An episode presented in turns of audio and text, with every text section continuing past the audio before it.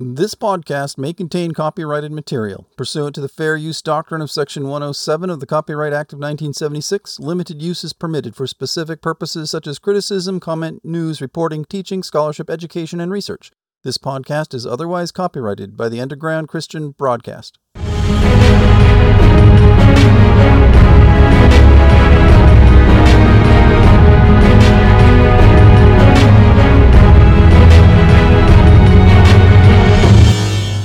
Welcome to episode 30 of the Underground Christian Podcast, where the Bible and the 21st century collide head on in a spectacular display of shock and awe within a great war that is not at all civil. It is a war being prosecuted from the shadows by people who are playing the role of caring leaders, like actors in a play, and it's being waged against you, me, and the rest of humanity. Ultimately, these faux leaders are under the command and control of Satan and his demons, and they have produced the ultimate human war machine. The Bible calls this war machine the world, and it's reached the apex of its power historically, yet seeks still greater heights to glorify Satan. For Satan said to himself, I will exalt my throne above the stars of God. I will be like the Most High. Isaiah 14, 13 to 14. The world in this context is the social, political, economic, and military system that was designed and built to execute this war. Previously, I've said the world was built to advance Satan's agenda, but his agenda now is all out war, so let's just call it like it is. On one side is Satan and the world, and on the other side is Jesus and the Christian church. That might sound funny because many components of the world are fighting to destroy themselves, just like they're destroying Christians. But Satan's ultimate enemy and threat is Jesus Christ and the Christians. At the same time, there are too many people in his organization to keep them all under control, so, rather than try, the leaders of the world have decided to use them as bait to thin their own herd while they track down and exterminate Christians and Jews. That's the plan. However, the immediate target is not Christians and Jews, but humanity in general. Humanity is a threat to Satan's ultimate goals until it can be brought to heel using a combination of population reduction and behavioral control. Reducing the population is the first order of business, which is made much easier by the fact that most people have no idea they are in Satan's kingdom and working for him. A lot of them would probably be horrified to learn that their day to day existence actually benefits Satan's plan, and if they learn that truth before they die, Satan knows there's a good chance that they will turn on his commanding officers, the military and political insiders, who do understand what is really going on, and they'll try to kill them. That makes members of his own kingdom dangerous, so he and his human cohorts are trying to ensure that they are demised as quickly as possible after their usefulness ends. The not so great Vladimir Lenin once said, or maybe more than once said, that these people are useful idiots. They can be manipulated and incentivized to help tyrants rise to power, but they understand nothing of the true nature of their leaders, thereby making them idiots who will be exterminated at the right time. In the Wisdom of Solomon, Wisdom is often synonymous with the Holy Spirit that's given by God. Proverbs 2, verses 10 to 15 says, When wisdom enters your heart and knowledge is pleasant to your soul, discretion will preserve you, understanding will keep you, to deliver you from the way of evil, from the man who speaks perverse things, from those who leave the paths of uprightness to walk in the ways of darkness, who rejoice in doing evil and delight in the perversity of the wicked whose ways are crooked and who are devious in their paths. It is the Holy Spirit of God who opens our eyes, unstops our ears, and gives us the mind to know the truth about people who love their evil, vile values and practices that oppose God and anger Him. Practices like perversions, all kinds of perversions, like believing men can be women and women men, or same sex relationships are good, or that people have the power to make themselves into anything they want through drugs, medical interventions, and psychological tyranny over others. Those are bad perversions, but maybe the worst perversion of all is thinking that man's way is better than God's way. There is a way that seems right to a man, says the Bible, but its end is the way of death. Proverbs 14:12. One of the men who think man's way is better than God's way is Yuval Noah Harari.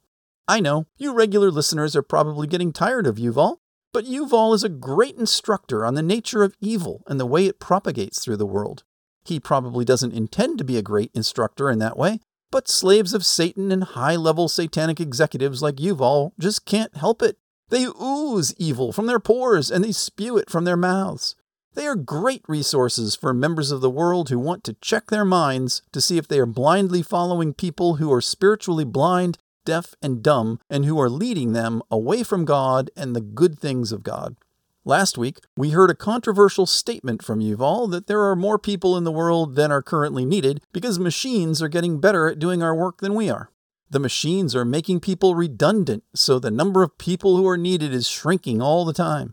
He suggested that if we're not careful, the people who run the world may decide they don't need or want these unnecessary, redundant people around any longer.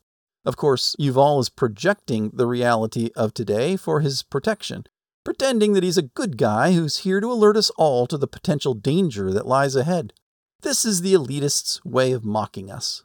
Yuval knows very well that population reduction is what the elitist rulers crave and are working to implement because he is the senior advisor to one of the most senior executives in the elitist satanic New World Order corporation known as the World Economic Forum. It even incorporates the term world into its title. Yuval's boss goes by the name of Klaus the Spectre Schwab. As I've been saying in these podcasts, all we have to do is listen to them and use a teeny bit of godly discernment to understand the depths of their plans. So, the little clip of Yuval I played last week was just a tiny snippet from an hour long interview he had in a TED Talk. Most of the interview was about stories, and that is the little gem of information that Yuval is going to tell us about today. He provides anyone who will listen a window into the mind of these secretive leaders who rule over us, which is the mind of Satan. Now, Yuval may be evil to the core, but he's not dumb. He is a very intelligent guy. He knows a lot of true things, which enables him to be an expert at deceiving and manipulating people in a way that sounds really convincing. There's actually a lot of really good information in this interview, which I'll try to distill to just a few minutes. If you would like to hear the entire interview, I'll try to link it to the information part of the podcast. Let's start with the topic of narrative. So, you have this extraordinary way of connecting history with every issue that is relevant today, I think. And you, you seem to do it by the way you describe history as this history of narratives, of the stories that humans have told themselves, which, which I think you argue is, is really humanity's superpower. Mm-hmm. I'm curious to hear what you think of the narrative we're telling ourselves today. We don't have a narrative. I mean, we are in this quite unique and frightening situation when we don't have a story to explain to ourselves what is happening in the world and where we are heading. Uh, in the 20th century, we had three big narratives, three big stories that really explained everything the past, the present, the future you had the fascist story, which said that the whole of human history is a struggle between nations, and one human group, one nation, one race will violently dominate the entire world. And the second story was the communist story. Communism said, no, no, no, no. History is not a struggle among nations. History is a struggle among classes. Everything that happened for thousands of years is a struggle among classes.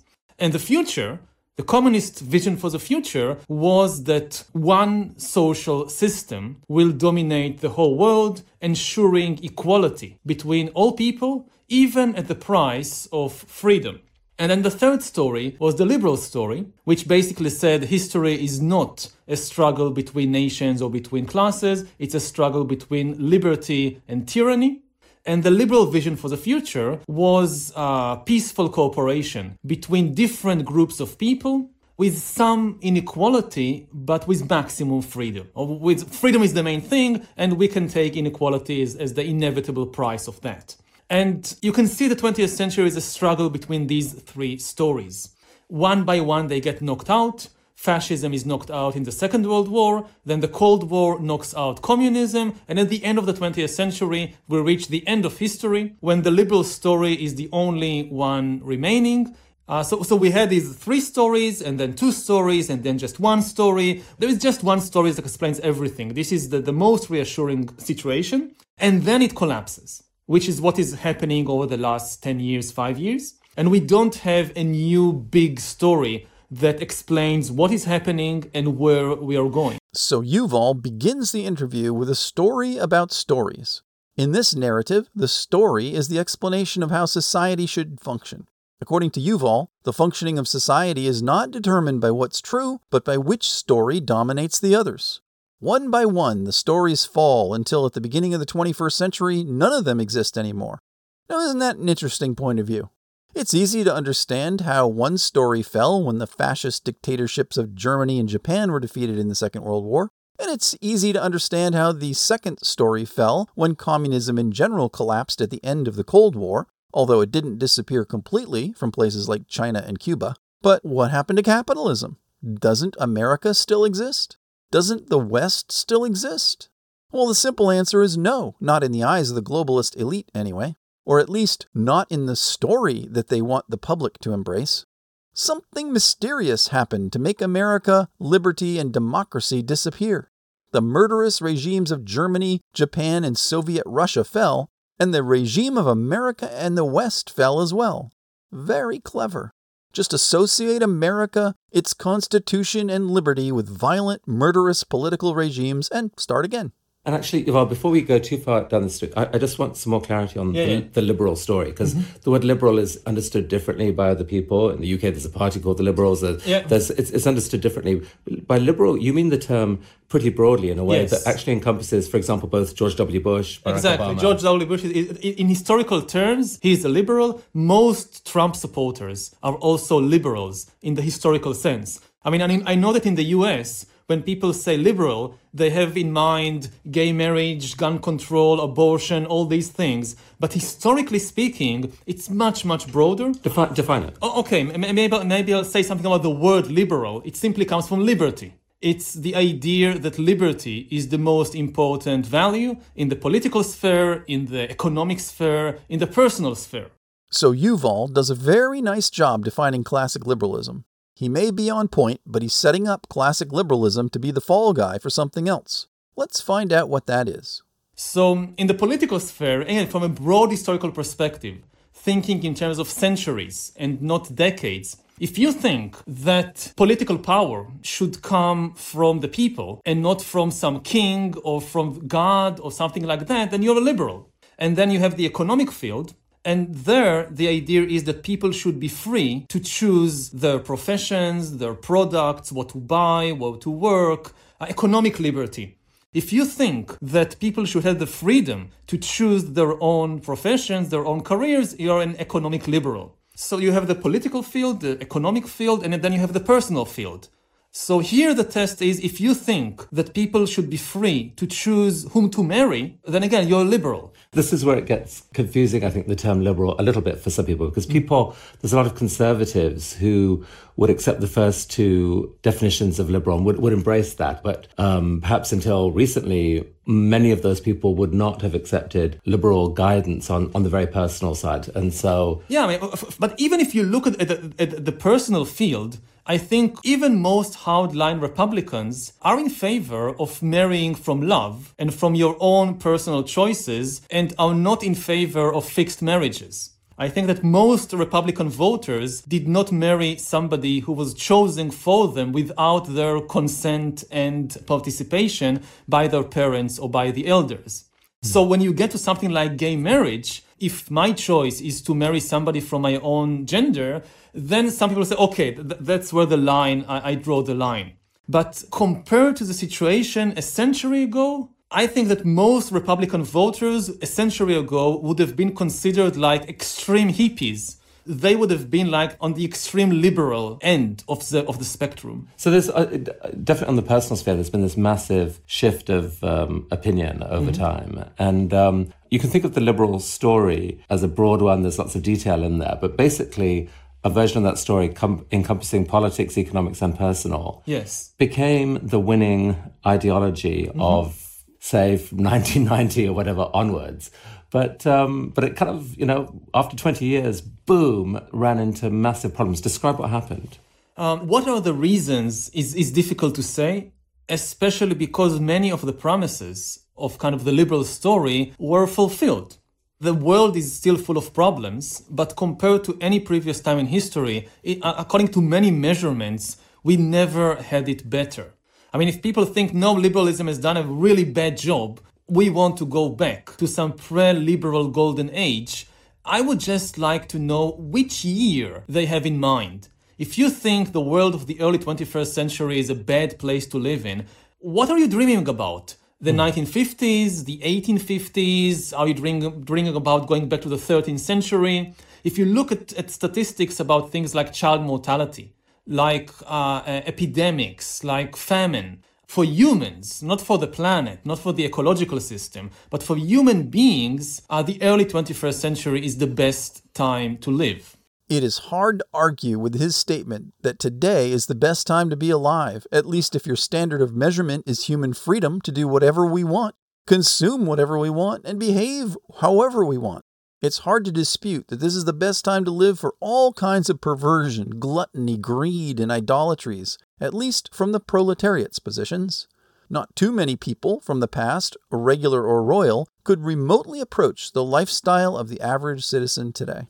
You know, for two centuries, Britain and the United States and other Western powers have uh, pushed the entire world in the name of free trade and globalization because it worked very well for people in Britain and the US. And suddenly, when it works well for China and India, but works less well for the USA, they say, no, no, no, no, no, forget about it. All the stuff we said about free trade and globalization, we don't want it anymore. But I think part of what is going on on maybe a deeper level of, of, of, of, the human mind is that people sense, a lot of people sense that they are being left behind and left out of the story, even if their material conditions are still relatively good.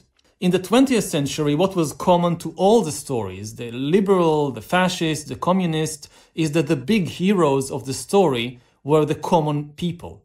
Not necessarily all people, but if you lived, say, I don't know, in the Soviet Union in the 1930s, life was very grim. But when you looked at the propaganda posters on the walls that depicted the glorious future, you were there. You looked at the posters which showed steelworkers and farmers in, in, in, in heroic poses. And it was obvious that this is the future. Now, when people look at the posters on the walls or, or listen to TED Talks, they hear a lot of, you know, these big ideas mm. and big words about machine learning and genetic engineering and blockchain and globalization and, and they are not there.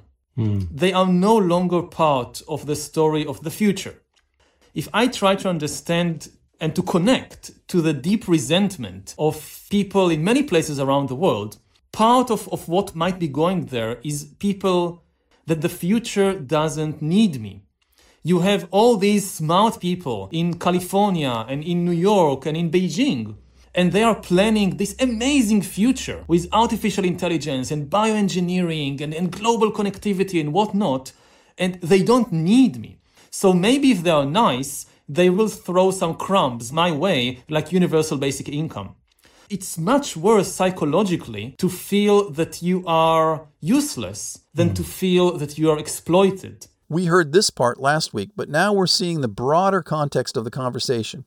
His hypothesis is that people would rather be exploited than feel useless, which is very convenient because our future rulers intend to exploit us in ways never before possible to put our otherwise worthless bodies to good use. After all, the exploited masses obviously prefer exploitation over uselessness, right? So talk about this because this is this is one of the key ideas that you have been extremely articulate about. Talk about how how you see technology shifting how things work and, and actually mm-hmm. realizing those fears or, or risking realizing those fears even more deeply than you think people feel. So on on one level, you know, it's it's the economic and military realities. Gotta love the chuckle. It's just reality, folks. Get used to it. If you go back to the middle of the 20th century, and it doesn't matter if you're in the United States with Roosevelt, or if you're in Germany with Hitler, or if you're in, in, in the USSR with Stalin, and you think about building the future, then your building materials are those millions of people who are working hard in the factories, in the farms, the soldiers in the. You need them. You don't have any kind of future without them. Um, and now, fast forward to, to the early 21st century when we just don't need the vast majority of the population. Because? because uh, the, the future is about developing more and more sophisticated technology, like, again, artificial intelligence, bioengineering. Most people don't contribute anything to that except perhaps for their data. And whatever people are still doing, which is useful, these technologies increasingly will make redundant and will make it possible to, to replace the, the people. I mean, there's obviously, you know, there's a lot of debate um, about this. Some people feel that actually technologies, including artificial intelligence, will empower people simply to do more more interesting work. Mm-hmm. I mean, clearly technology can empower. Mm-hmm. There's you know a radiologist who you know here's an AI that detects um, patterns of cancer better than they do, but perhaps they can become a sort of strategist mm-hmm. and sort of um, you know, move their work to a higher level and figure out what is the wisest diseases to direct radiology into and, and, and use these use these things as tools and therefore the work actually gets more interesting. Mm-hmm. Um, what's the, the counter warning to that? I, I agree there will be many new and exciting jobs for humans. The problem is that it's not clear that many humans will be able to do them um, because they will require high skills and a, a lot of education. So a lot of humans will be left behind, even if there are new jobs. Again, taking the historical perspective, if you look, look back at what's happening in the 1920s and 1930s, so you have technology coming in and displacing a lot of people from traditional jobs in farming. So you don't need a hundred farmers on this farm. You just need two tractors and a couple of, of, of, mechanics and drivers. That's it. So you have 90 farmers displaced. But then they just move to the city. They move to Detroit or they move to Stalingrad and start working in the tractor factory. In, in that way, they are still part of the future.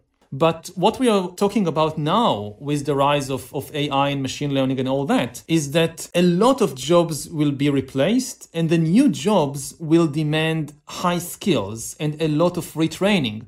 When you left your farm in, I don't know, Minnesota and moved to Detroit to work in the factory, it, it's always difficult to change your profession and, and your life. But to learn the job of uh, a factory hand in, in this big factory in Detroit you could do it at age 35 or 45 in a couple of weeks or a couple of months and, it, and you will be okay. And similarly, if you lose your job in the factory and you move to the supermarket, it's still possible to do that without a lot of education and without a lot of retraining. But if you lose your job as a truck driver or as a factory worker, and people come and say, ah, oh, but wonderful, we have all these new jobs, uh, uh, engineering software in California. How are you going to do that? So again, t- trying to desperately to sort of apply some sort of um, more hopeful spin on that. Ah, Mr. Sophisticated, clueless liberal interviewer now starts to perceive the problem. Not one to lose a beat, he is up for finding a more hopeful spin to that reality. And that context brings us to the next big insight of the interview. Uh, so, so we have the path of retraining people, hmm. which costs a lot of money and effort. We have the path of uh, recognizing activities like community building and like raising families as jobs that uh, maybe the government is paying for. And that also solves a lot of the problems. But for that, we need a new economic and, and social model. And this, of course, is the focus of the New World Order globalists, especially those who hang out at the World Economic Forum. We need a new economic and social model, which means we need a new governmental model too. You see? It is the government that will implement, that means impose, the new economic model, kind of like communism or fascism. Hmm. So I, am definitely not saying that things are hopeless. There is nothing that can be done to, to stop the worst case scenarios. There's, there are many things we can do, but it's not going to be easy because we need a new economic and social model. So, yeah, so this question of who pays and how seems crucial because um, in the course to this future, certainly more wealth will be created, but it's going to be aggregated by the companies who are, who are using the technology. Mm-hmm. You know, they're, they're losing workers and, and jobs, making their products more profitably. There's, there's more wealth there, but there's no agreement on, on how that wealth could ever move to, for example, pay a mother or someone who is working in a, in a community. Mm-hmm. Do you see any solution to that problem other than somehow governments just insisting on, on greater tax distribution from, from yeah, the very that's the traditional role of government. When the market isn't efficient enough in redistributing the, the, the wealth, then this is the job of the, of the government. How exactly to do that? I'm not an economist, so I don't know how, how to answer that. It's, it's basically a political question. Shucks, he says. I'm not an economist, so I have no idea how that can be done. I just work for the number one man at the World Economic Forum. But let's not dwell on how wealth is handled too much. Instead, let's move on to the control of data. Yuval is big on data because data is the heart of the future, both economically and socially, which means governmentally as well. So let's hear a little bit about that it's very hard to conceptualize what it means to, to own and control your data. We have thousands of years of experience in ownership of land. So it's easy to conceptualize. I own this piece of land, I build a fence around it, there's a gate, I decide who goes in, who goes out. Very easy to conceptualize. What does it mean that I own, let's say, the, the, my medical data, my DNA, like my, my most private data possible, my DNA code? It's mine. Okay, what does it mean? I mean, unlike land, which you have just one copy of a field, it's in one place, you can't move it, you can't transmit it, nothing. With DNA, okay, I have a printout of my DNA, wonderful. It, it, doesn't mean anything. I mean, there can be a billion copies of my DNA in all kinds of clouds and, and, and computers and whatever. Uh, it can be used in so many ways which I don't understand. So we, we are very far from understanding what it means to mm. own your, your DNA and to have uh, reasonable models for how to allow usages that I want, like access to my, uh, doctor, from usages that I don't want. Uh, so, so this is one problem. The other problem is that we are now in, in a situation when the, the, the, data of individual people is very valuable because it is used to hack the humanity and to train AI. Got to stop him there. Your data, your very personal data, like your genetic code, is being used by others for something.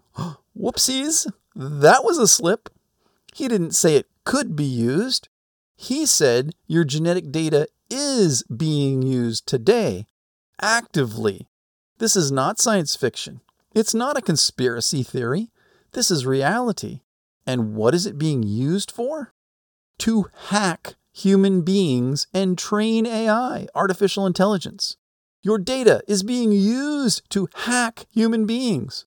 If you have ever donated genetic information to Ancestry.com or any similar service, if you've ever had a genetic profile done by a hospital, if you've ever taken a COVID test at a hospital or clinic, your genetic information is being used along with millions of others to hack human beings.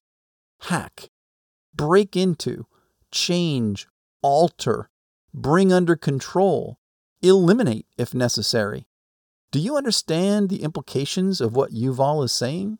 But this is not going to stay like this for long once the AI is trained and once humanity is hacked, the data of individual people is going to decrease drastically. Because they won't need to obtain your DNA anymore. First, because they will already have it, and second, because the AI will already know what to do with it. They will have what they need to implement their dystopian future. Hmm. And it's important because we already figured out this animal so the, the, the, next billion people, we don't really need their data anymore, not, not, not as much. Now is the critical time. And the really important thing about what's being accumulated, especially in the US and in China, is um, the ability to hack human beings. Okay, and so this is worth trillions and trillions, not billions. So th- this is an alarming phrase, right? The ability to hack human beings. Give, yeah. give me an example of that. What are you talking about? In the abstract, the ability to hack human beings means the ability to understand humans better than they understand themselves, which means being able to predict their choices better than they can predict their choices, being able to manipulate their emotions, being able to make decisions for them. Now, should be very clear we are not talking about knowing humans perfectly. Mm. That's absolutely impossible, never going to happen. We're just talking about the ability to know you better than you know yourself which is not so difficult because most people know very little about themselves. And by the way, that's not all bad, right? Mm-hmm. For, for technology to know that. What? In what universe do you live, Mr. Clueless Announcer Man? Tyrants do not need to know you perfectly. That's just a red herring. They only need to know you well enough to turn you into the most servile of slaves. All of this is beyond bad.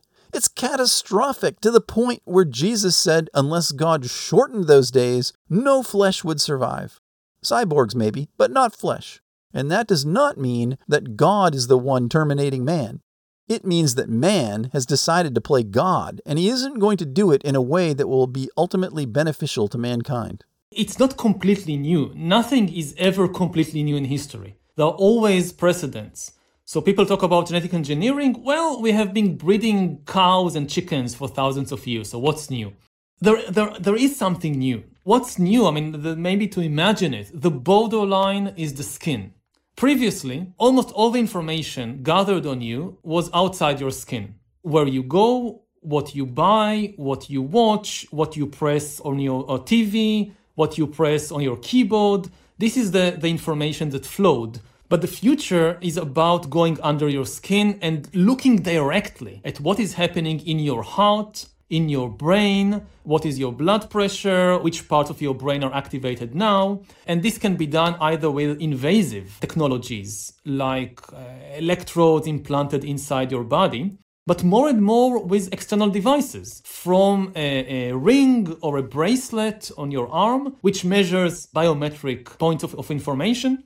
Or um, there are now devices that just by looking at your face from a camera they can tell what's happening to your blood pressure, to your heart rate, things like that. And this is extremely good clues for understanding your emotional state. So it can go in the direction of, uh, you know, full-blown totalitarian regimes, like North Korea forcing every citizen in, say, 10 years or 20 years to wear a biometric bracelet, which constantly monitors not where you go and what you say. It monitors what's happening in your heart and in your brain if you walk into a room and there is a picture of Kim Jong un on the wall, and the bracelet picks up the, the signs of anger because it has access to your brain, uh, that's very bad news for you. Even George Orwell's 1984, they couldn't really get into your brain. There was still this sphere of, of, of a private world. And, and this is about to disappear. In the West, the main concern now is what is known as surveillance capitalism, that okay um, it's not a kind of dictator that, that spies on your brain but you have all these corporations and maybe all these government agencies which are monitoring what's happening inside your body. What does it mean to live mm. in a world when your inner reality is so completely exposed? You've all skirted the real technologies that are being rolled out to monitor your inside world the future is not in bracelets and band-aids on the skin the future is in nanobots that assemble circuitry within your body, in your tissues, and inside your brain that communicate with external devices that surround you all day, every day, on every side. What kind of future do you think you're going to have when your inner thought is monitored by the thought Nazis? What will your life be like when you're guilty for simply thinking something, or for almost thinking something, with no option for an appeal? When the government gives you two choices, either submit to ever increasing intrusion into your body and an endless adventure of body replacement and monitoring, or be eliminated, what are you going to do? What will your children do? With enough control, the New World Order leaders won't even need to make a threat. They could just kill us at will, or make us terminate ourselves, or make us do whatever they want us to do. Whatever they want us to do. And that future is brought to you by AI and biometric monitoring. We, we need to differentiate two types of power right. in history. You have the power over objective reality, like to build bridges or cure diseases or building an atom bomb. And then you have the power over humans and their subjective feelings or imagination, making them believe in something. Now, for most activities, you need both. Let's say you want to build an atom bomb. So, on the one hand, you need a good theory of physics. If you don't understand physics well enough, you will not be able to build an atom bomb. And here, we are not dealing with fictional stories. We are dealing with more accurate or less accurate scientific theories. And I, I definitely believe in scientific objectivity and truth in that sense. But on the other hand, in order to build an atom bomb, a good understanding of physics is not enough. You also need people to cooperate, to mine uranium and build reactors and, and clean after you uh, the, all the scientists have lunch so somebody needs to clean the dishes you need people to cooperate on this and for that you need a story you will not get millions of people cooperating by telling them e equals mc square now let's build an atom no what and the story you tell them need not be true at all. It could be complete nonsense, and still it would be effective in making them cooperate. Now, still, I would say there are good stories and bad stories you can tell people in that situation. The measurement would be how much suffering it causes or alleviates. So, so something, therefore, something like human rights, which is a human construction and in one sense a fiction, but as measured by an attempt to alleviate suffering, is it was a very good story. A really powerful story. Yes, yeah. not just powerful, but but a very good one. But it's also dangerous to confuse a story we have constructed in a particular historical setting and think that we can just apply it mm. to any other historical period or to any other political and geographical location today in the world. So, to Yuval, the historian, history is about power, scientific theories, and stories. The purpose of life is power. The path to power is understanding the physical world around us and then telling stories to get other people to do what we need them to do. The stories need not be true as long as they do the trick. And that, my friends, is the valuable nugget we get from this interview. It is the coup de grace that should fell any idea you might have that these people have your best interests in mind. Satan has three main attributes. He is a liar and the father of lies, John 8:44, and he is a thief and a murderer, John 10:10. His people, particularly his leaders, reflect his attributes. Yuval states casually as a fact that we tell stories to gain power, and some stories are better than others, and they don't have to be true stories. Maybe the best stories are the ones that aren't true.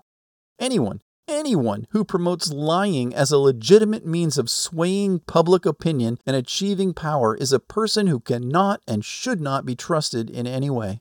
We should believe the worst about that person, and we should be on our toes when it comes to anything that person says and anything that is said or done by anyone with whom that person closely associates through the World Economic Forum, that would include pretty much all the leaders of this world, senior officials of governments of this world, and business leaders of this world.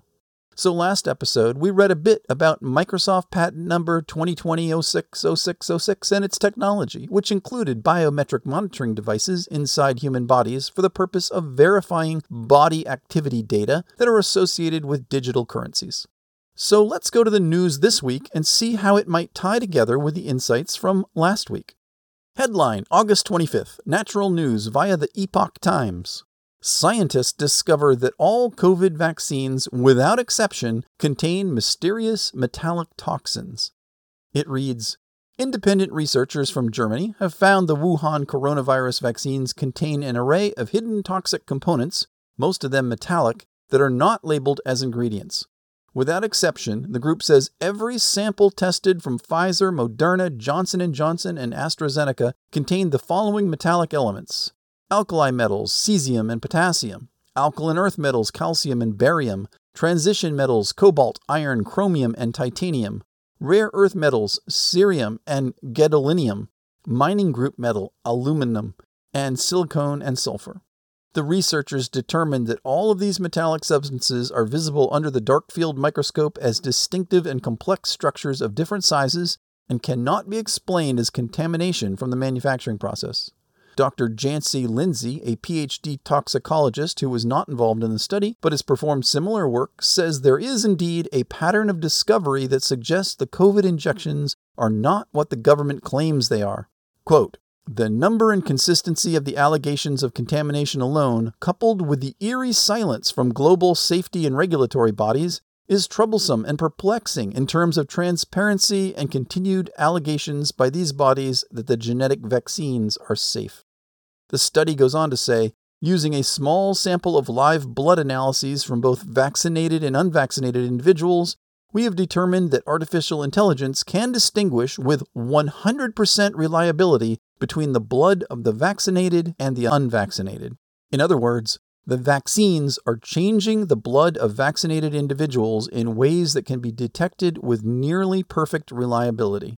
This is consistent with the findings of La Quinta Columna in Spain and Japanese researchers who also found evidence of metallic materials in the vaccines they studied.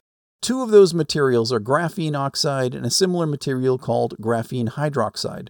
Both are magnetic and are controllable through the application of magnetic and microwave radiation. These materials appear to have the ability to self assemble into structures within human bodies. Whistleblowers from around the world, like mortician Richard Hirschman of Alabama and pathologist Dr. Ryan Cole of Boise, Idaho, have reported strange clots in the veins and arteries of suddenly deceased individuals. Mr. Hirschman was interviewed by Mike Adams, founder of Brighteon.com, a free speech website, and Natural News, a free speech news aggregator. Mr. Adams also owns a company that provides high quality natural foods and operates a certified laboratory to document the purity of the foods they sell. Mr. Hirschman approached Mr. Adams about the strange clots he's finding while embalming bodies and was subsequently interviewed by Mr. Adams when he guest hosted a broadcast on InfoWars.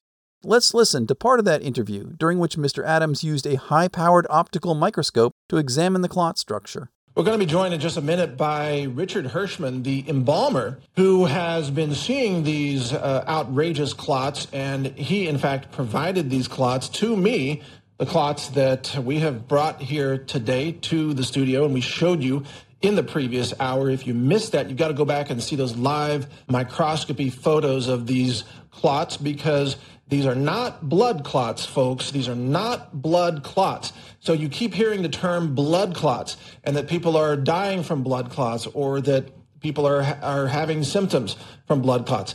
These are not normal blood clots. These are tissues, it's some kind of structure that is growing or is being built inside the vessels, the blood vessels and the arteries. And this is not normal. This has never happened before that we know of.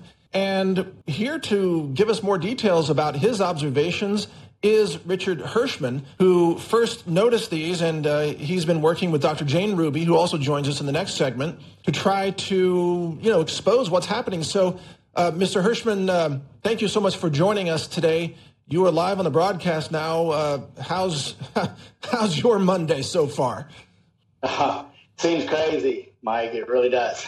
yeah, it is crazy. Well, uh, you, thanks to you sending me these uh, clot samples, uh, all kinds of people are kind of freaking out about what's going on. So, uh, show us. I, I, understand you have some other vials there as well. Show us what you have collected, and then walk us through how are you collecting these samples? Because a lot of people are very skeptical about where these have come from. So, please tell us the procedure how you're getting these these clot samples. For the audio podcast, you don't get the visual effect of the clots that Mr. Hirschman is showing in the video broadcast. They are long, white, fibrous materials that look like white rubber. The clots are filamented of various lengths and widths and look much like worms. They vary in diameter from thread size to the size of a pencil. Sure. I uh, when we embalm, we typically push fluid into an artery.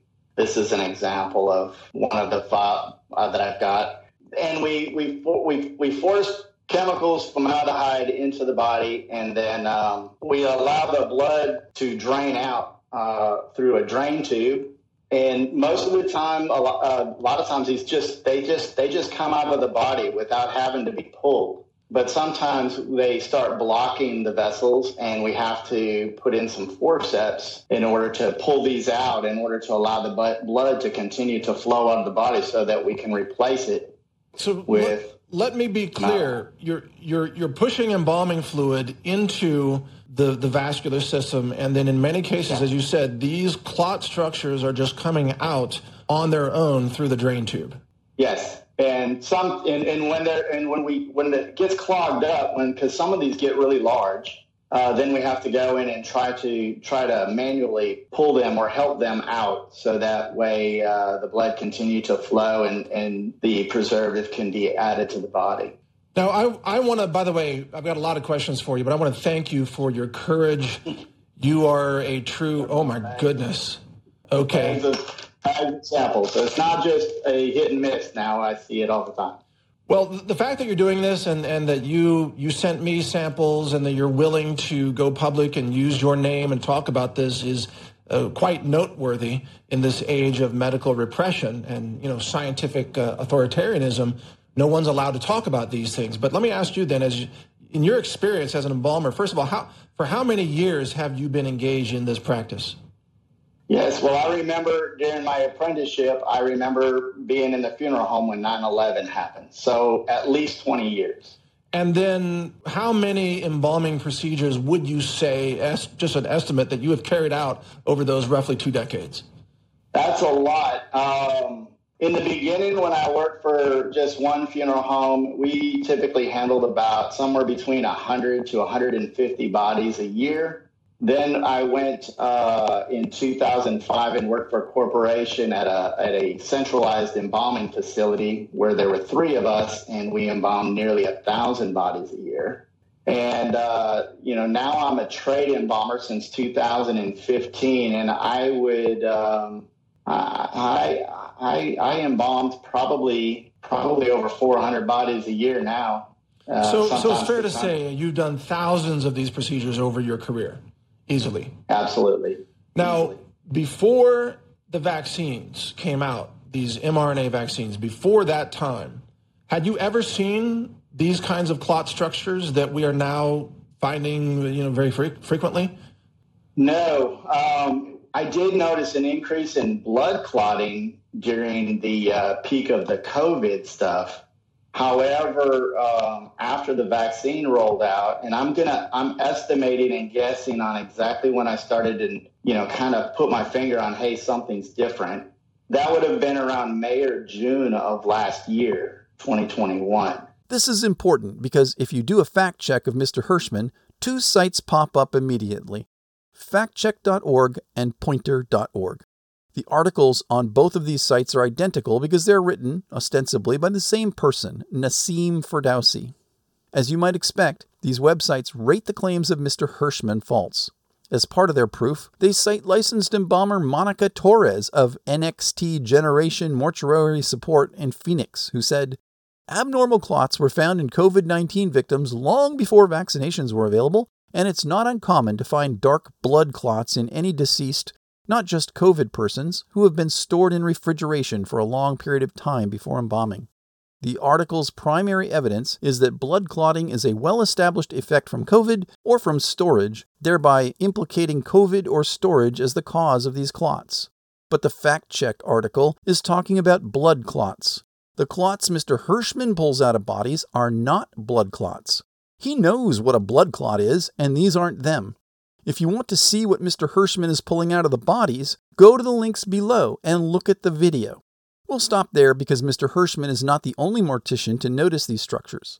All the way across the pond in Great Britain, mortician and whistleblower John O'Looney has found the same thing. This is a worldwide problem, not just here in the United States. In an interview with the Atlantic Underground podcast, Mr. O'Looney provided a number of insights not only into his personal observations of the clots, but regarding the medical tyranny that has plagued Great Britain now for the better part of two years.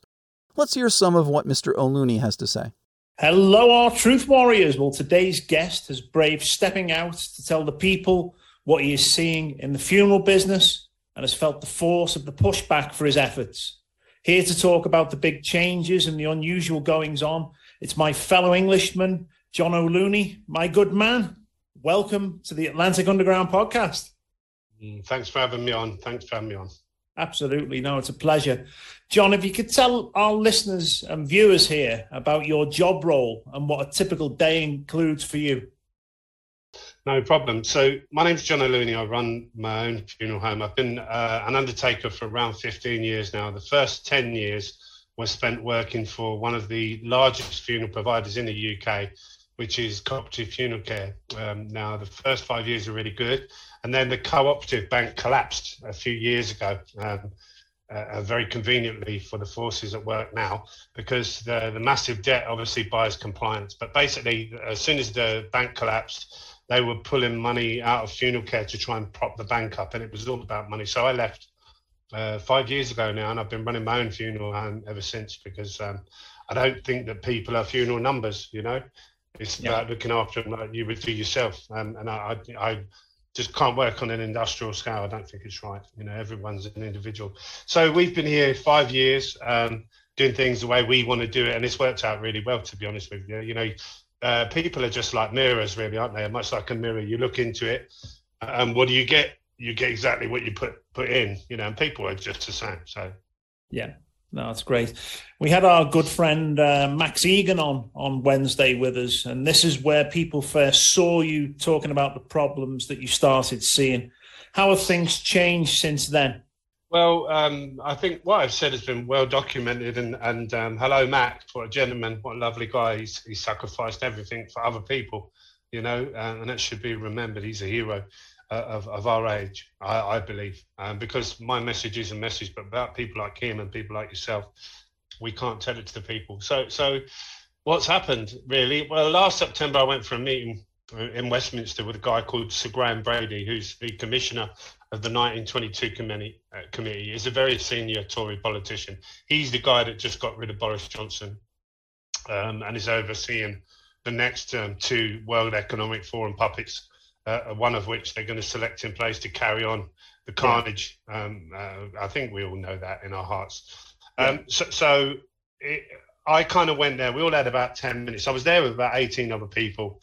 Amongst, uh, I mean, The Guardian, uh, one of the media outlets, I don't read them because they just talk rubbish, it is um, reported us as a group of anti vaxxers.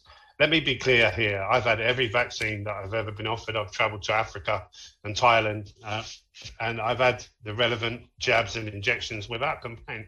But um, I was never going to have this because I sensed something was wrong, something wasn't right. Um, and I, again, I've I've been in, uh, I've kind of delved into that and explained why in other videos. But it was announced at that meeting by a number of people that were there that were, you know, far far more expert than me, exactly what would happen. That young people would die in large numbers, they would get sick and ill and die, and they would call it other variants as these people got sick.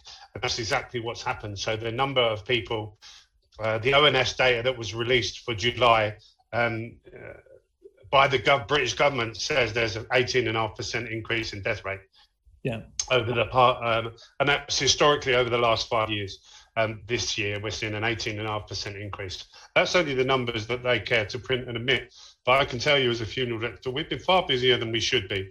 And I'm hearing that more and more babies um, to vaccinated mothers are, are dying. Um, they're, they're, prematurely uh, being born and they're, they're being born stillborn.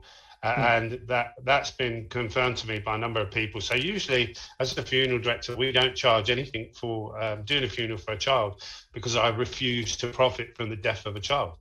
Yeah, it's that simple. I've never ever want to do it. I pay for the coffin out of my own pocket, and my services are free. And and things like the cremation, um, uh, the the crematorium claim that back from the government. So, so you know, um, the costs are minimal anyway, but I cover them all. Um, I'm hearing about all these babies dying, but the phone isn't actually ringing, which I thought was quite strange. And then I went to the crematorium about a month ago and noticed a baby name on the board uh, in the waiting room. So every crematorium will have a waiting room, and in that waiting room, quite often there is an information board. And the, the idea of that is to feed information to members of the public that come in who perhaps haven't been there before, not quite sure if they've got the right chapel. So it lists the name of the deceased and the time the funeral is taking place, and more importantly, the arranging funeral director underneath that name. And we're seeing more and more baby names on there, and the arranging funeral director is the local hospital. So what's happening is the hospital is ferrying babies directly to the crematorium and in large numbers. We got speaking to a member of staff at the crematorium. He told us they're bringing them in six and eight at a time. In another video interview, Mr. O'Looney said having the hospital act as funeral director was not a normal procedure in Great Britain. It's a new phenomenon, like so many of these other new phenomenon, and it was done apparently to mask the large increase in the number of babies that are dying in the hospital or being born dead. The medical industry today seems much more concerned to hide information from the general public than to identify problems that might negatively reflect on the jabs. That's what's happening with this. The damage these gene therapies are doing. These mRNAs are deadly, deadly things. They're not vaccines. And it was, you know, uh, widely acknowledged at the meeting what was going to happen. I saw reams and reams of evidence thump onto the table in front of Sir Graham. He looked shaken. He knew the truth. We, we could all tell that he knew what was going on. He admitted that it was above his pay grade and there was nothing he could do, but he would try. But he couldn't guarantee anything, and nothing's happened. You know, now they're targeting babies and the most gullible, vulnerable people who have had jab after jab and they're consistently getting what they think is COVID. It's not. It's it's probably a common cold. Um, but they their immune system is decimated and they can't fight it off. So in their mind, they're repeatedly getting COVID, and they've been very open, haven't they? And said, you know, well, it doesn't stop you getting it. it doesn't stop. Well, I can tell you, I don't suffer from COVID. Um, you know, I was targeted before Christmas, but I don't. Uh, you know, I've, I've washed and dressed hundreds of COVID victims that people that have been labelled with COVID. The reality is they're cancer patients, dementia patients heart attack victims, that kind of thing. Um, uh, many of them I've picked up still warm because the doctors yeah. wouldn't attend deaths and they weren't doing a COVID test, but every one of them was labelled as a COVID death. You know, it was total rubbish, just rubbish. Everybody knows, everybody's very frightened, I can tell you. Some are in denial, some have been triple jabbed. And I suspect they've mentally bought into the narrative. Whether there's something in these jabs that, that alters the mindset of people, I really don't know. Just as the thousands of doctors and medical professionals have been saying, almost every person who died during the so called pandemic was labeled a COVID death, even when it was blatantly another kind of a death. These mislabeled deaths were not just a handful that slipped through a carefully planned and methodical approach to the death certification process. They were part of wholesale fraud to inflate the numbers of COVID deaths. Why? To scare people. And why scare people? To get them to take the biological weapon that was fraudulently labeled a vaccine. The primary goal of every government on Earth, except Russia and China, with the help of the media and all big businesses, but especially those that are owned by BlackRock and Vanguard, which is just about all big businesses, has been to strong arm people into getting the shot, the jab, not just once, but over and over and over. And the people who are doing this do not like whistleblowers like Mr. O'Looney they become targets. Let's go back to before Christmas. I know you had a spell in hospital, and the experience was not. Yes. So yeah, can you can you tell us about what happened there? No, it, it, yeah, it was horrifying. Now I'd, I'd heard about the experiences people were happening were having, and I had actually got contacted by a lady a couple of weeks before I fell ill. Um, I've had loads of people reach out to me. One of them sticks in my mind was from British Secret Services, and he was a communications guy, not a double agent yeah. anything like that. And and he went into great detail about what he felt was going to happen, what he'd heard through the information that he passes from one department to another. Um, and he warned me that I would be targeted because he'd heard my name mentioned in dispatches or emails or whatever. Uh, and lo and behold, three weeks later, I fell ill, was short of breath. Now, I'd spoke to a woman a couple of weeks before. I said that um, the ambulance service turned up, and she was unjabbed. She was felt breathless, and they attacked her and I never doubted her. You know, I felt quite sorry for her, and she told me the story. And, and yeah, the ambulance actually was stopped on the A5 because she kicked off and rang the police because they pulled the mask off her um, because she wasn't jabbed. You know, which is absolutely sadistic. You know, why any anyone pretending to be a paramedic would do that to someone who's short of breath is beyond me. But I had a very similar experience. Um, so I felt um, short of breath. I didn't feel particularly unwell, but all of a sudden I started feeling short of breath and um, I felt like I'd been burnt or poisoned, in honesty. So the uh, I was in touch with a number of GPs uh, who uh, is a growing number who are defecting from the GMC and operating outside the GMC because the GMC, the General Medical Council, is finished. Um, it's got it's lost the confidence of its staff. It's just a yeah. mafia that they have to be part of, and they know that. They know that. That's why they bully these doctors into euthanizing people, which is what it is now. So I went into hospital. I had three lateral flow tests. All of them were negative. Uh, and, you know, these are tests that they've put people on um, palliative care, starved them to death on the basis of the results of these. But I was told that I didn't have COVID three times, three tests. So yeah. I was then taken up to the ward anyway because obviously my sats were low, my short, I was short of breath. I had a following morning, this was early hours of the morning. So the following morning, a consultant sat on the end of the bed and he announced that he was going to save my life. Uh, and you know, you're like, oh God, here we go. And I knew what was coming. They'd offered me remdesivir. So I oh. kind of said, um, yeah, I kind of said, no, I'm not taking it. He said, what do you mean? I said, well, let's, uh, I said, firstly, I said, can you explain what clinical benefit um, remdesivir will have for me?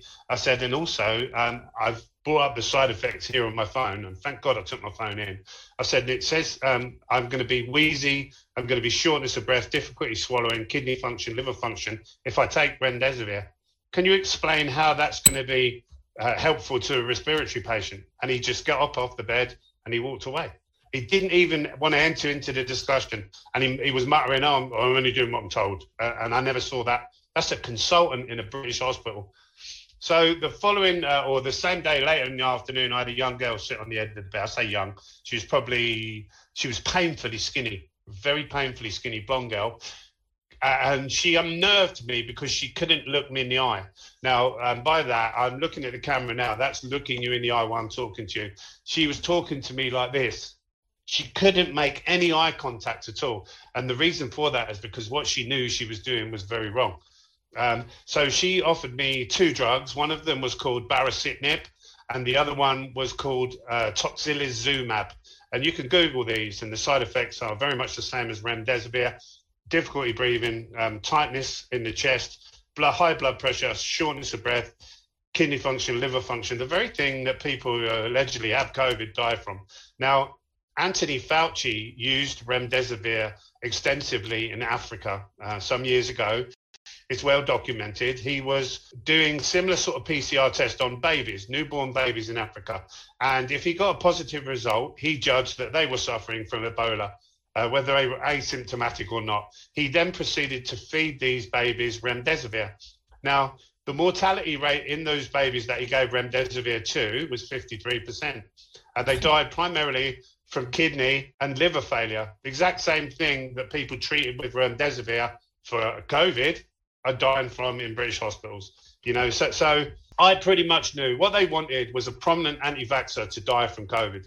That's what they wanted but I had too much in me. Whatever they zapped me with or poisoned me with, they didn't quite give me a good enough dose. Because I can tell you, if they um, had anaesthetized me or, or, put some midazolam down me so I couldn't talk, uh, they'd have just fed me. I'd have died. I would have been there, COVID death. But I clung on and I had too much strength. Um, and I kind of said, no, I want out. I went out because I knew what they were doing. I watched the two guys in there. I mean, they put me on a COVID board. I didn't even have COVID. you know, for I, yeah, my missus had three tests as well. All were negative. We had six tests, six official NHS issued tests between us. We are all negative. You know, so so I know I was told by uh, uh, British intelligence I would be targeted. The guy told me three weeks prior, and lo and behold, that's what they wanted because I was gathering traction and people were listening to me because they know if you talk to someone, you can tell if these people are being sincere or not. You know, you listen to a politician, they talk utter bollocks and it's quite obvious they talk utter bollocks. You know, when was when was the last time we had a politician elected who kept a single promise, a single pre-election promise? And I would say to people, do you know what? It's time that we um, fundamentally change politics, got rid of all of the politicians, and simply present half a dozen policies and vote for policies because policy isn't corruptible. These scumbags, these WEF scumbags, certainly are. WEF, World Economic Forum the whole world is waking up to the very personal connection between prominent politicians all over the world and the World Economic Forum.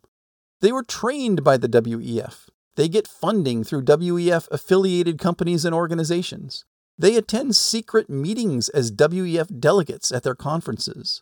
So Mr. O'Looney survived the routine attempt to get anyone who ends up in the hospital with COVID to take remdesivir a drug that Anthony Fauci has a financial interest in getting administered to as many patients as possible, and which is the only drug that has been approved by the FDA for treatment in the hospital.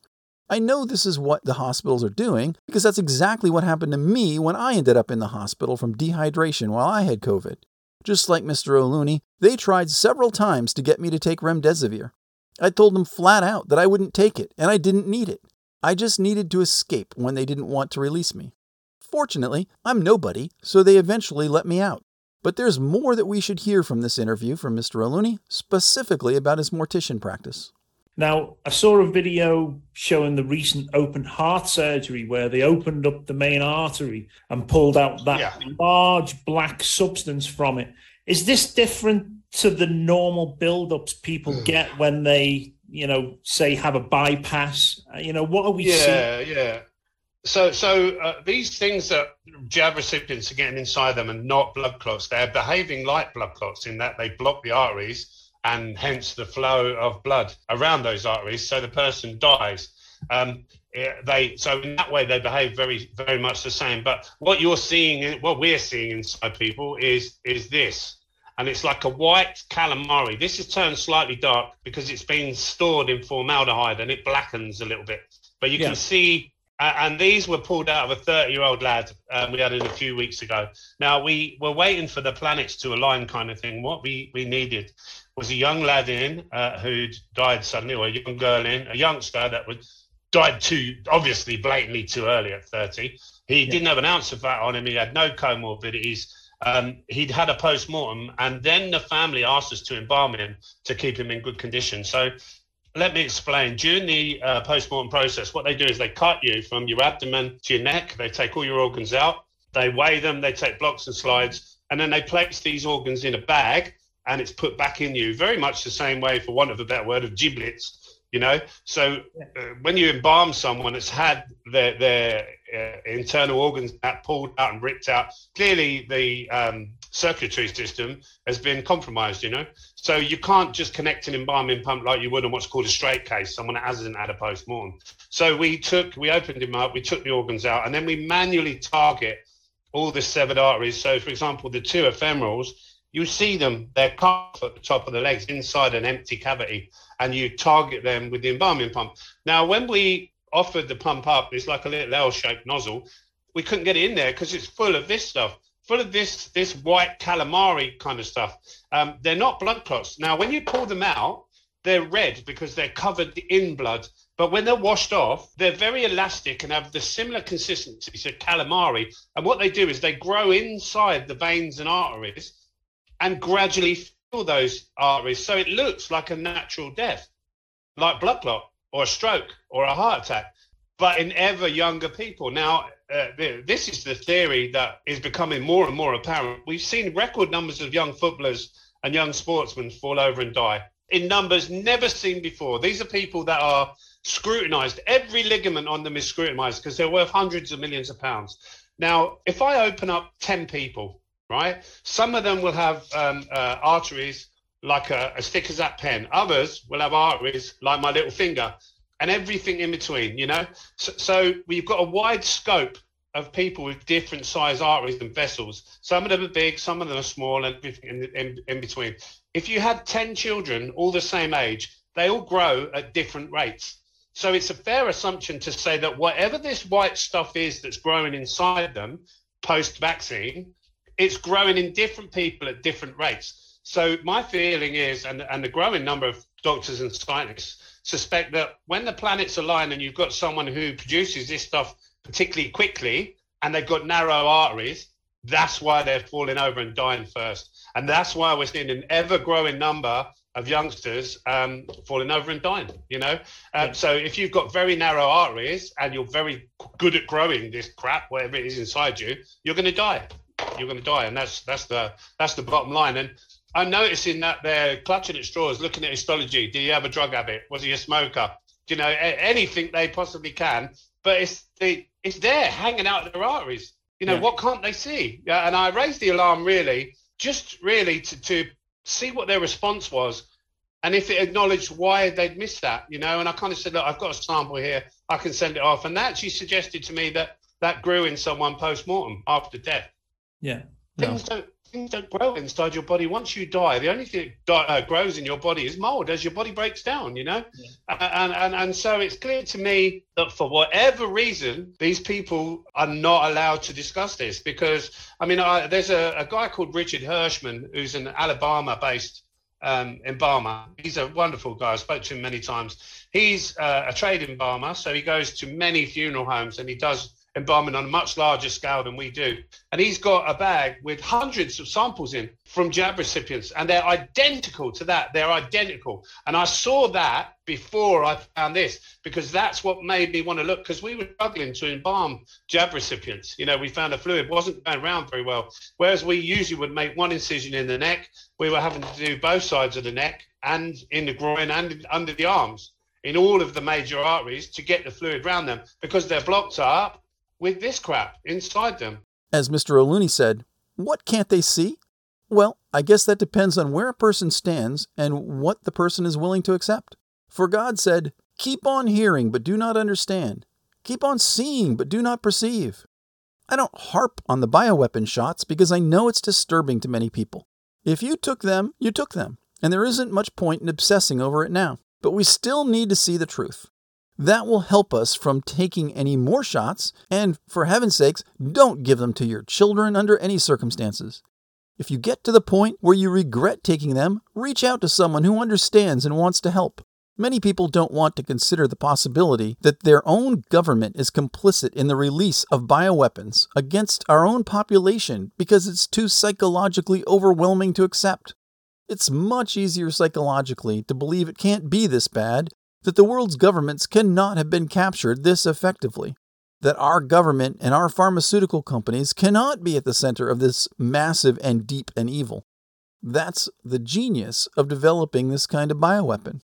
They spent years, decades, building a reputation of care and concern for human health, developing a level of trust and dependency that is unprecedented in history. It is this bad, and we need to keep as many people as possible from succumbing to whatever nefarious designs these demons intend to inflict. One way we can do this is to study God's Word and listen to what He has to tell us about the times we're in.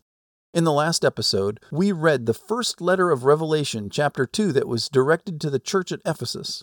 It is a letter from Jesus Christ to the people who will live at the start of the end times, and the church Jesus is writing to is the church universal at that specific time in history. Jesus wrote the letter to warn his beloved church because the people who comprise the church at that time will have to face some very specific challenges. Jesus expects his church to overcome those challenges, and he provides instructions on how to overcome them, as well as the consequences for failing to overcome them. This week, we're going to compare the prophecy of the church at Ephesus with two other parallel prophecies that provide additional detail into the problem that the church will have to overcome. These parallel prophecies are found in Matthew chapter 24 verses 4 and 5 and Revelation chapter 6 verses 1 and 2. Let's start by reading the prophecy of the letter to the church at Ephesus, Revelation chapter 2 verses 2 to 6. I know your works, your labor, your patience, and that you cannot bear those who are evil, and you have tested those who say they are apostles and are not, and have found them liars and you have persevered and have patience, and have labored for my name's sake, and have not become weary. Nevertheless, I have this against you, that you left your first love. Remember, therefore, from where you have fallen, repent and do the first works, or else I will come to you quickly and remove your lampstand from its place, unless you repent. But this you do have, that you hate the deeds of the Nicolaitans, which I also hate. So, the key ideas here include that there is a problem that has affected the church at this time in history. The first problem is that there are plenty of evil people around, and the church rightly cannot bear them, meaning letting them affect the proper operation of the church. They can't let them affect the proper operation of the church. Think of the current state of affairs where the LGBT community is recruited the help of academia, school systems, corporations, and even the government to flood our culture and churches with every vile and detestable form of evil that God forbade early in the Bible. The same kinds of evils that got the nations of the Middle East evicted by Israel. But this church has not succumbed to the desires to practice transgenderism, homosexuality, abortion, witchcraft, and the worship of self and comfort and power.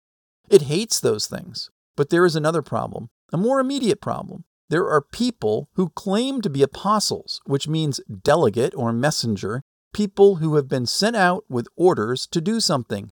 And these messengers are peddling a message that is troubling the church. It is a message that is not Christian in nature, not theological, and lies outside the expertise of the church. The church leaders rightly scrutinize the message to determine if it's valid, and through testing conclude that the message is not valid, that the people who have brought it are lying, and so they reject the message. However, this process takes time, during which the church stopped doing something it normally does. It stopped doing Christianity properly. It left its first love. Jesus commands the church to repent and do its job as it normally does, or he will punish it by separating the Holy Spirit from the church. Now, let's read the same problem as phrased in Matthew 24, verses 4 and 5. Take heed that no one deceives you, for many will come in my name, saying, I am the Christ, and will deceive many. This section of Matthew records Jesus' response to the disciples' question about what will be the signs of his second coming of the end times. That's the context. So, the first thing that Christians who are alive in the end times need to know is that people will come with a deceptive message, just like in the letter to the Ephesians. In fact, many people will come with that message in the name of Jesus, saying, I am the Christ. Well, what does that mean? Jesus is a Savior, so coming in His name, saying they are the Savior, means they're coming with a message of salvation relative to a problem that's affecting the whole world. You have a problem, and we, or I, have the answer that will save you. The term Christ means anointed. Today, rather than anointed, we might say appointed by an authority. So people come who are appointed by an authority to deliver a deceptive message, which is a message of salvation from something. And we should not assume it's our sin because that's not likely the thing that these people are being saved from. It's much more likely in a technological era like today that it's a dangerous situation that threatens the lives or health of the people of the world. Say something like a pathogen or a pandemic. And these people say, Look, we have the solution to this thing that's threatening you or your health, and we're going to save your life. Take this shot. It's safe and effective. And what does the prophecy of Revelation 6 have to say about this same event? And I looked, and behold, a white horse. He who sat on it had a bow, and a crown was given to him, and he went out conquering and to conquer. This is all symbology. White in the Bible symbolizes purity, honor, and prestige. A horse in John's day was not a normal animal to have around. They were very expensive and were primarily used by two groups of people royalty and military commanders. They were also used by senior warriors operating from chariots.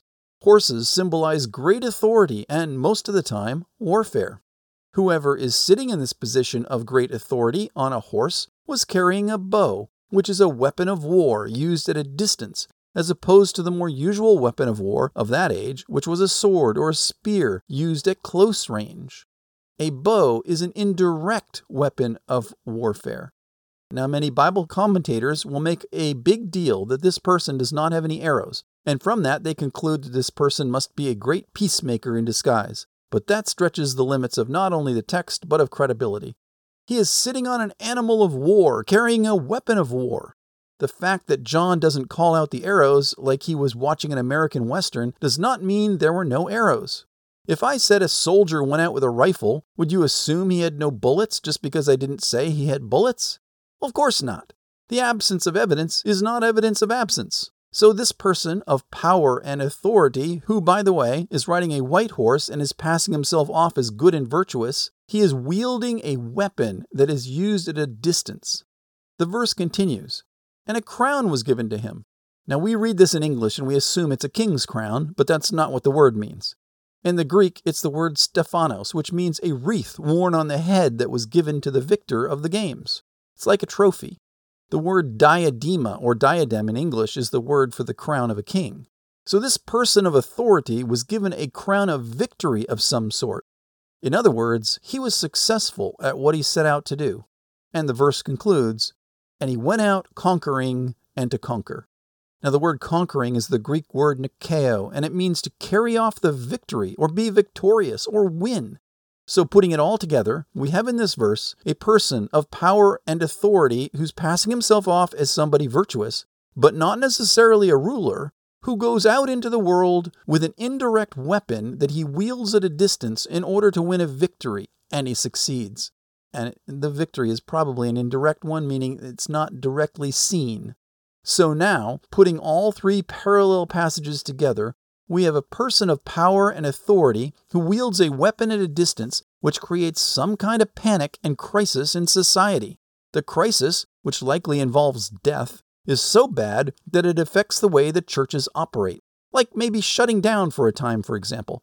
This is a real weapon that inflicts real death and requires some kind of solution, which is offered by other people of authority who claim they have the answer that will save people's lives. But these people are lying and deceiving the people who listen to them. Nevertheless, most people believe them. The leaders of the church congregations that overcome carefully examine what they're being told by the authorities and determine that they're being told a lie. They return to normal operations and resume doing what churches are designed to do, which is evangelize, minister to the needy, and raise up people in the faith. The leaders of the church congregations that do not overcome believe the lies of the authority figures who say they have the answer to the problem confronting society, pander to those authorities, promote those authorities, and get distracted from the mission of the church. But a secret weapon has been successfully deployed, which is not the solution to the problem that the saviors of society have claimed. It is a hidden weapon wielded at a distance. Last week, we saw how this time period we're in today is the first time in history when all the requirements of the end times could potentially be realized. This era began only a few years ago, which means the events of the end times could begin at any time. This first event that is described in Revelation 2, Matthew 24, and Revelation 6 is one of six events that will predate the unleashing of God's wrath on the world. This first event is not God's doing, it's man's doing, which means it is Satan's doing. This is Satan moving against the world through the institutions of the world. I suggest that it is quite possible that the disrupting event that got the church off track was the emergence of COVID 19. It was a worldwide crisis that definitely changed how most churches operated and interfered with their normal operations. Saviors came preaching salvation through vaccinations, which were supposedly developed over a long weekend using uploaded virus information from a Chinese website, as unbelievable as that may sound. It was admitted to by Dr. Kate Broderick of Inovio Pharmaceuticals on the BBC. And so we have to be grateful here that the Chinese posted the genetic code because it was from that that you were able to start working on it, understanding what was actually happening here. Yep. Um, so once you have that code, why is that important? What does that unlock for you? Yeah, absolutely. And I have to thank the Chinese authorities because without that, we really couldn't have done anything. So, because we use a DNA medicine vaccine, we need the genetic code to be able to design the vaccine. So, as soon as we received that code, we were able to immediately start designing the vaccine. And in three hours, we had a design ready and ready to go. Three so hours. three hours to Oh design a, a vaccine. Yes, you heard that right. They are thanking the Chinese government for posting the genetic code to a website from which, after just two hours, they supposedly had the potion they insisted the entire world would take. China, a sworn enemy of the West and of America. And Inovio was not the only pharmaceutical company to develop a vaccine in a record few hours or days.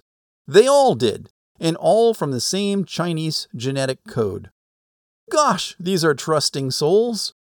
This miracle cure was supposed to solve all of our problems, but it was a lie because the shots are actually the weapon that's wielded at a distance.